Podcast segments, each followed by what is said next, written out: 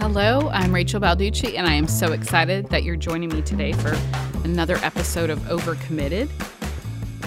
This is our quest to find sanity and peace in our day-to-day life. The subtitle of my book is actually Cut Chaos and Find Balance, but I think that's about the same thing. So today we're going to dive into, you know, another round of considering our the state of our life, if we feel frazzled, if we feel overcommitted. You know, what is this inner angst that we experience and how can we manage it? How do we get over it? And I talked a lot about in the last episode about some of the trouble that I got in when I was making decisions in my life with the wrong motivating factors. I was trying to find myself really a sense of purpose, a sense of who I was going to be now that my kids were getting older. And I really was putting the cart ahead of the horse because this all was sort of precipitated by the fact that my oldest son was graduating high school. So for those of you who are like probably ten years ahead of me in life, you know that that's actually not the end of anything and actually just the beginning of a whole new season. What I felt was like it was a death. It was a tough time for me because my special little oldest son was going off to college, and it felt like the death of our family unit. It felt like, you know, like the death of my identity as I'm, well, I don't know, I'm still getting choked up. I'm over it. Trust me. I mean, but it was a painful time. It was a scary time. It was this unknown because I think for so long I had, you know, you have babies, you have another baby, the babies start to get bigger and you're growing, growing, and they're in middle school and then they're in high school. But it's like, for me, there was kind of a cutoff that we didn't go past, which was life after kids got bigger and left the home. Like for so long, we were just this solid pack. We did everything together. My kids went go to a K through twelve school, which meant once you started kindergarten, you were there for the long haul. They were all at the same school together. And probably because I have five sons and one daughter at the end, there was just this great sense of continuity and cohesion with our tribe. And then my oldest was just going to leave. Like, why do you want to leave me? And so what was happening in the midst of that, I, I think that big shift was about to happen. And oh, goodness gracious. I remember one day and a couple weeks before his graduation, I cried a lot at that spring. And so if you're in that season where your your oldest is about to graduate and you recognize that a big change is coming, it's okay to feel sad and scared. But I am here to assure you, you're going to survive it. And the next season, even though it's got going to have bumps in the road, it's fabulous and it's wonderful. But, you know, the unknown is always scary. And so for me, I remember having this one day and I knew like this had to be the end of me acting this way, is that I was walking around the house looking at baby pictures of my son, Ethan, and crying as I looked at them because he was getting big and he was going to leave. And, uh, you know, finally, I was like, Rachel, you have like jumped the shark with your emotions. You need to get it together. But I'm like laying that on really thick so you can understand emotionally where I was in this season. It was a lot. I was I was a lot. And I was going to, you know, like because it felt like the end of something, which, spoiler alert, it was not the end. I was starting to say, okay, I've got to, what am I going to do now? You know, I need to find something to do. And so all of those emotions I was feeling, while can that can be positive. I mean, change is not a bad thing and trying new things is not a bad thing. But really, I was not taking time to consider my decisions about my time. And so I was making a lot of bad choices, not bad choices, but I was kind of saying yes to things for the wrong reasons. Okay. We talked about that, and um, and I learned a lot in the midst of that. And basically, I learned two very basic things, which is, one, the truth of my core identity, and then the truth of my practical identity. And we're going to kind of talk about the practical stuff today. But I do want to say, because I always, you know, it always comes back to God. It always comes back to prayer. Holiness will solve all your problems. I'm going to say that in every episode, that um, you really should get in the habit of starting your day with a moment that you devote to God. And I know there's a lot of talk in scriptures about, you know, people who started their day in prayer. You know, he rose with the sun and spent time with God. And like for me personally, if I rise at the hour before the sun is up, I really have to be getting up to leave the house to go work out, because if I get up and I'm just at home, somebody hears me, and then it's like, you know, we're starting the day at five thirty a.m. instead of an hour later. So I'm I have not found yet in this season in life that me getting up super early affords me like quiet time in the wee hours of the morning. It's just like it either starts the day early or I have to leave. But you can still have that sacred special moment. And I remember my spiritual director telling me, you know, it's kind of like that moment between you and God before the devil knows you're awake and he's here to start messing with you, you know, is that you really do dedicate your day to God. And even just with a simple, you know, hey, God, I'm awake and let's do this, you know, or however you talk to God, whatever way that you communicate with him, um, that you just sort of acknowledge that he's there. He was waiting for you when you woke up and he wants to be with you throughout your day. Like really grasping that understanding is so important as we move through our day. God has a plan, and God is with you in this moment, and he wants to be a part of all of it. And again, not in a controlling way. He's not going to write on your calendar, but he does want to guide you. And the best way to really be in tune with God's wisdom and his direction for your life, because he wants all good things for you. And I think we have to get over that fear. It's like God wants to control all the aspects of my day. That sounds scary.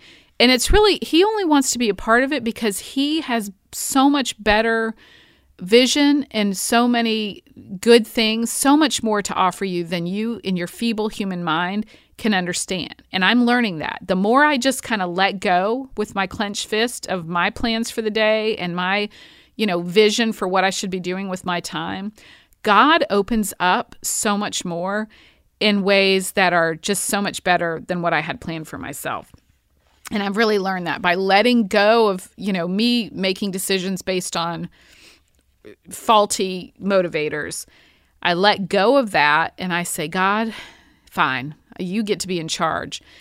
Leaning in with prayer and then starting to go through the doors that God opens, I am finding so much more joy and freedom in the midst of that.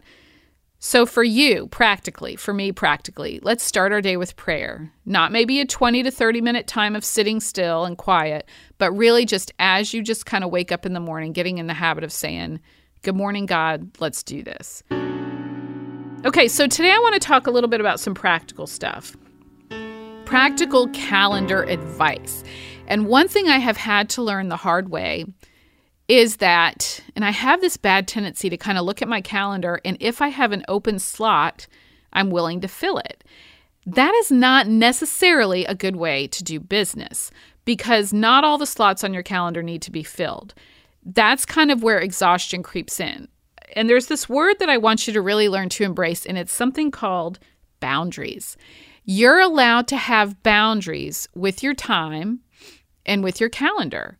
And boundaries can be, you know, almost like a mystical thing, like I set these boundaries in, you know, certain areas, but it can also be buffers that you have in your time so that you don't have a day where you go from thing to thing to thing.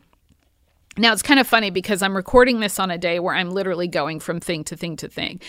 But I'm. This is like the one day of this week that I'm doing this. Um, I can't do that on a regular basis, and I've learned that. I tried for a while. And um, it caused a lot of problems for me. It just exhaustion, you know. So you have to be, you have to find that sweet spot. Now, here's the thing. Everybody operates different. And that's why this book is not filled with like worksheets. Um, it really, what I wanted to talk about and sort of consider is the fact that there's this underlying sort of spiritual thing going on and then some practical things, but all of this is totally dictated by the person who is considering this information. So you listening here, you might have a totally different way of doing business. And when you look at your calendar, you might not like clear spaces on your calendar. And so you have to figure out what works for you. But you have to consider it all through the lens of a couple of things, which is, okay, who you are, your makeup, what makes you work, what makes you tick, and then what are the non-negotiable priorities? And we talked about that in episode two. You know, whatever the main things are that you have to do, your vocation. So right now your vocation might be, um, you know, again, wife and mom, or it might be caring for sick people. It might be caring for an elderly parent and a college age son, the middle years right there where you're caring for a lot of different people. And if that's like a primary thing that God has you doing, even if it's not the thing you do all the time, is that you're very aware of the main things and that you have the right energy and peace so that you can do those things in a good, peaceful way. And I'll give you an example of that right now. So I'm a mom of six, and I've got four college-age sons, and then I've got a middle school son, and then I've got a daughter who's in elementary. And also I live next door to my mom and dad. And my mom needs um, sort of round-the-clock care, not in the sense of like physical care, but she just needs somebody who's with her. And so one afternoon a week, I sit with my mom. So I leave from teaching and I go and hang out with my mom, and I love it. Um, but what I have to make sure I do is that I don't show up for that couple of hours together with my mom frazzled or um, stressed about what I have going on later in the day. And I did that the first few times, and it was not fun, because it's not fun to sit there and try to just be spending time with somebody who really needs your attention in a unique way.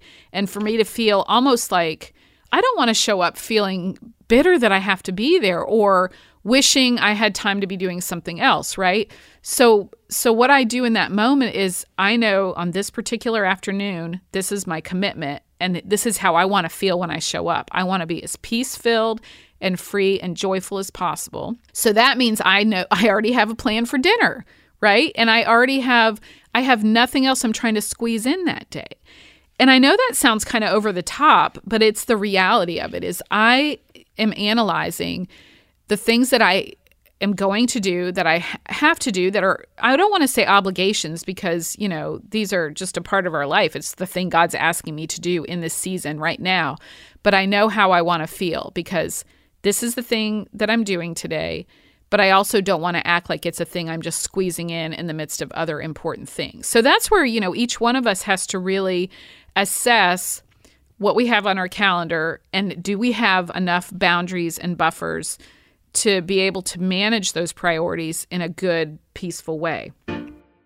So remember, not all the spaces need to be filled, and that you really have to look at the whole of the day, I think, to figure out if you can really tackle these individual things. And you have the freedom to pick and choose that. You know, I think that's that kind of relates back again to this idea of that relationship with God and trusting that He has a plan. And then really leaning into our identity comes from Him. Because if we're not free in who we are, then we're going to say yes and no to things to please other people. And, you know, if you're nodding your head at this point, you can relate that I have spent a little bit of time in my life doing that. And that can get you into a lot of trouble, is that you're afraid to say no. You're afraid to have a boundary for yourself because you don't want to let somebody else down. You have to be free to say no. If you know you can't peacefully do something, and you can only figure that out if you're really like considering, okay, you know, how, what is the fruit in my life running at this pace? If the fruit is really good, then that's great. If the fruit is anxiety or um, you're bitter towards the people that ask you to do things, then you need to kind of take a step back and really say, am I saying yes to things because I don't want people to be mad at me? And here's another one that's kind of dangerous too. So that can be like sort of your f- afraid, a fear of man almost. Like, I don't want anybody to be upset with me. But also we can sometimes be motivated by pride. Well, if I don't do this, then it won't get done properly. We have to check ourselves with that. You know, God has a plan for your life, but He also like is managing this whole universe thing pretty well too. And sometimes it's easy, certain personalities, I think, to start to kind of get caught up in, well, I just have to do it or else nobody else will do it. You know, it's possible that God has a plan for something to get done in an okay fashion that does not involve you doing it. And that's not everybody's little cross to bear, but for some people, um, I can certainly relate to that attitude of, um, and not that, you know, we think we do it better than anybody else, but it's just like, well, it needs to get done and I know I can do it, so I better be the one to do it. I have seen in many circumstances things that happen where, you know, me saying no to something because I just was worried about it not getting done properly allowed somebody else to step in and do it in a way that brought so much fruit, fruit in their life, fruit in the situation. It provided an opportunity for somebody when I got out of the way that was just really beautiful. So, you know, that gets back again to trusting that God has a plan. you know, you're asked to do something, you can tell internally it's not something that's going to be peaceful. You push through that feeling of people will be mad if I say no. It saying no is a thing that you will be capable of doing. If you're somebody who struggles with that, be not afraid.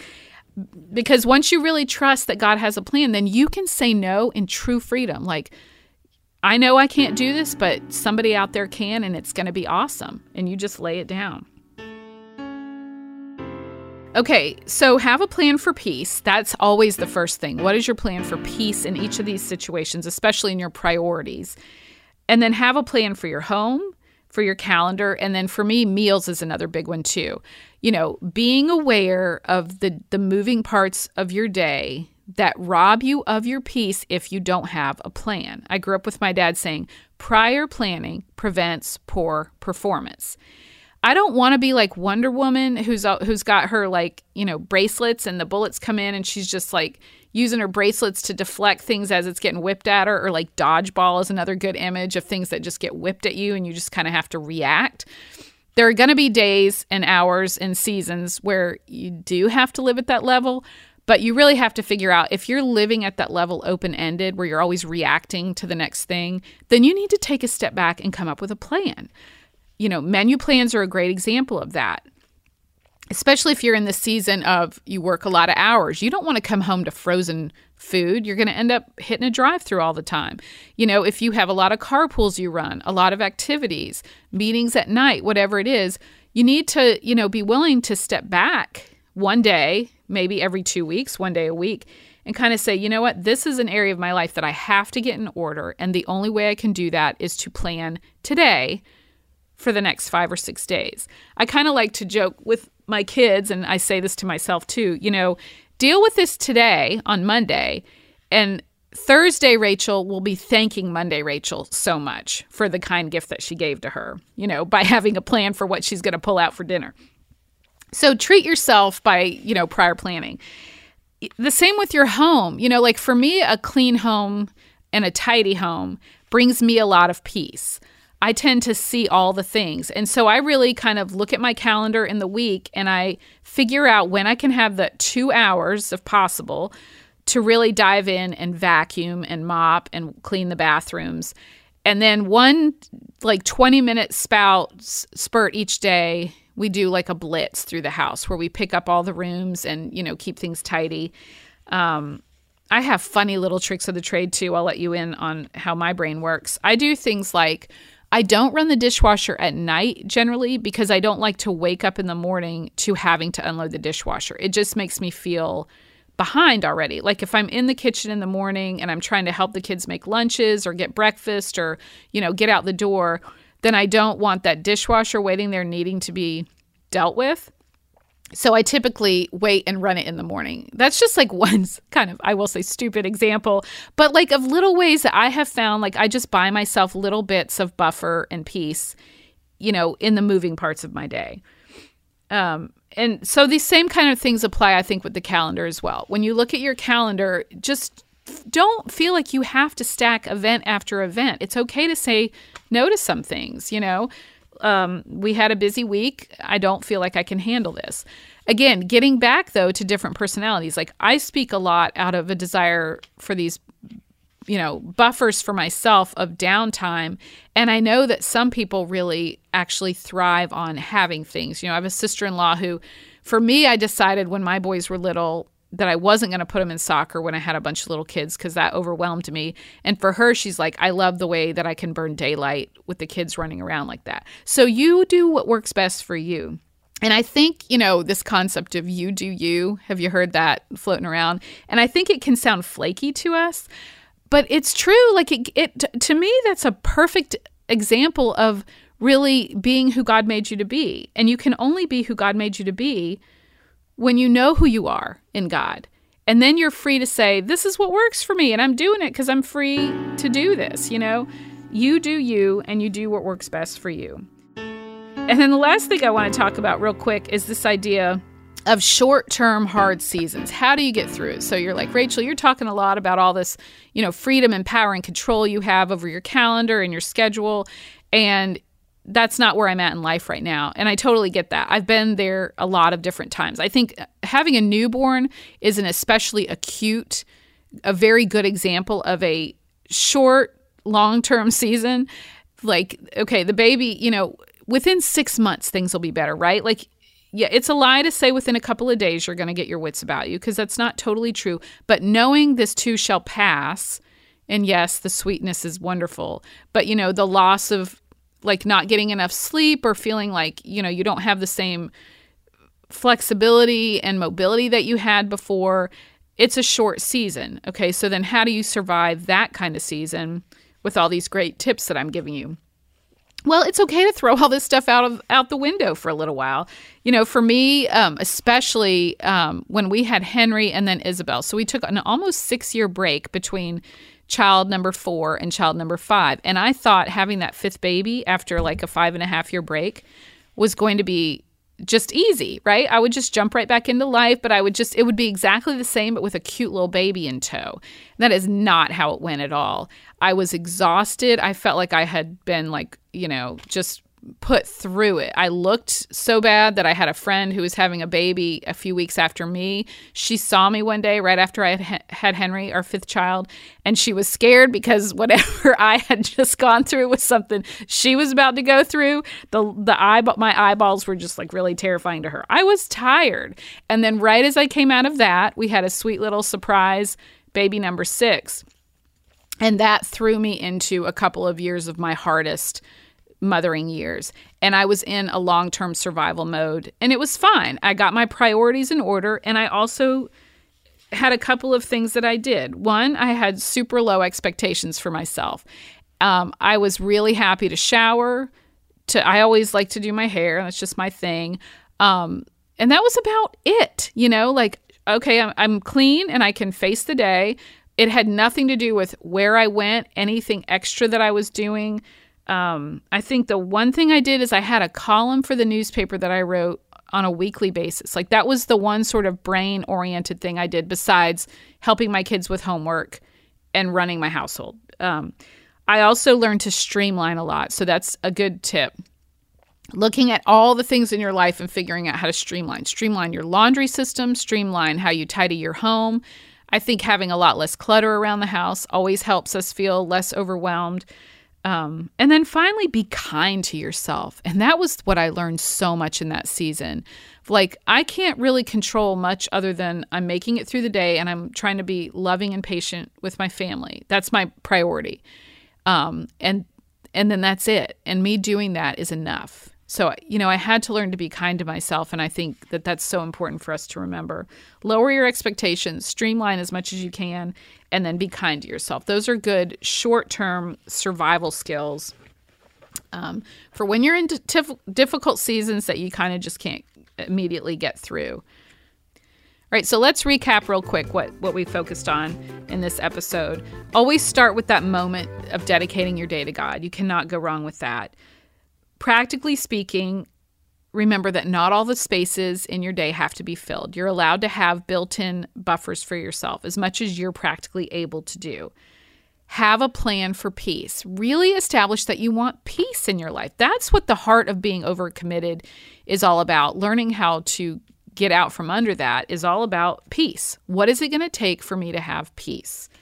And I personally think you should fight for peace, which I know sounds ironic. Have a plan for peace in your home, in your calendar, in all the different moving parts of your day. And then short-term practical tips if you're in a bad season, in a in a t- difficult season, a challenging season, lower those expectations and really be kind to yourself. So today I want to just close with a little bit of the litany of trust, which I include in one of my chapters. And I just love this. This prayer comes from Sister Faustina, and the Sisters of Life use this. And this relates so well to what we're talking about with, you know, the things that we do sort of being a part of how we see ourselves, of our self-worth, and really learning to open our clenched fists from all that we hold on to that we think, you know, shows our identity, because that's not the truth of our identity. From the belief that I have to earn your love, deliver me, Jesus. From the fear that I am unlovable, deliver me, Jesus. From the false security that I have what it takes, deliver me, Jesus. From the fear that trusting you will leave me more destitute, deliver me, Jesus. From all suspicion of your words and promises, deliver me, Jesus. From the rebellion against childlike dependency on you, deliver me, Jesus. From refusals and reluctances in accepting your will, deliver me, Jesus. From anxiety about the future, deliver me, Jesus. From resentment or excessive preoccupation with the past, deliver me, Jesus. From restless self-seeking in the present moment, deliver me, Jesus.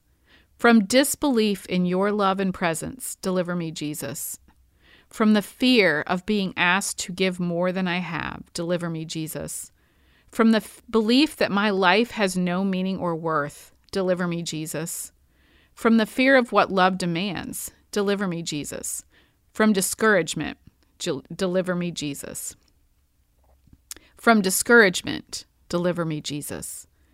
That you are continually holding me, sustaining me, loving me. Jesus, I trust in you.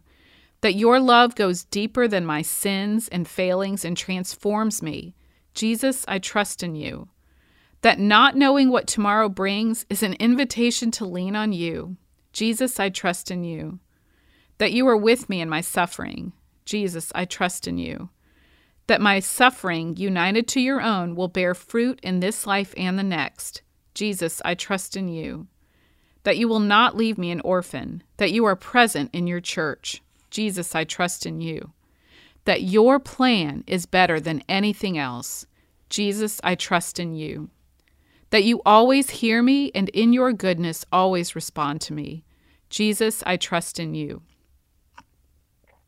That you give me the grace to accept forgiveness and to forgive others. Jesus, I trust in you. That you give me all the strength I need for what is asked. Jesus, I trust in you. That my life is a gift. Jesus, I trust in you. That you will teach me to trust you. Jesus, I trust in you. That you are my Lord and my God, and that I am your beloved one. Jesus, I trust in you. I want to thank you again for joining me in this episode of Overcommitted, and I pray that God blesses your day and really starts to show you the truth of your identity and the truth of his perfect plan for all the different moving parts of your day. God bless you.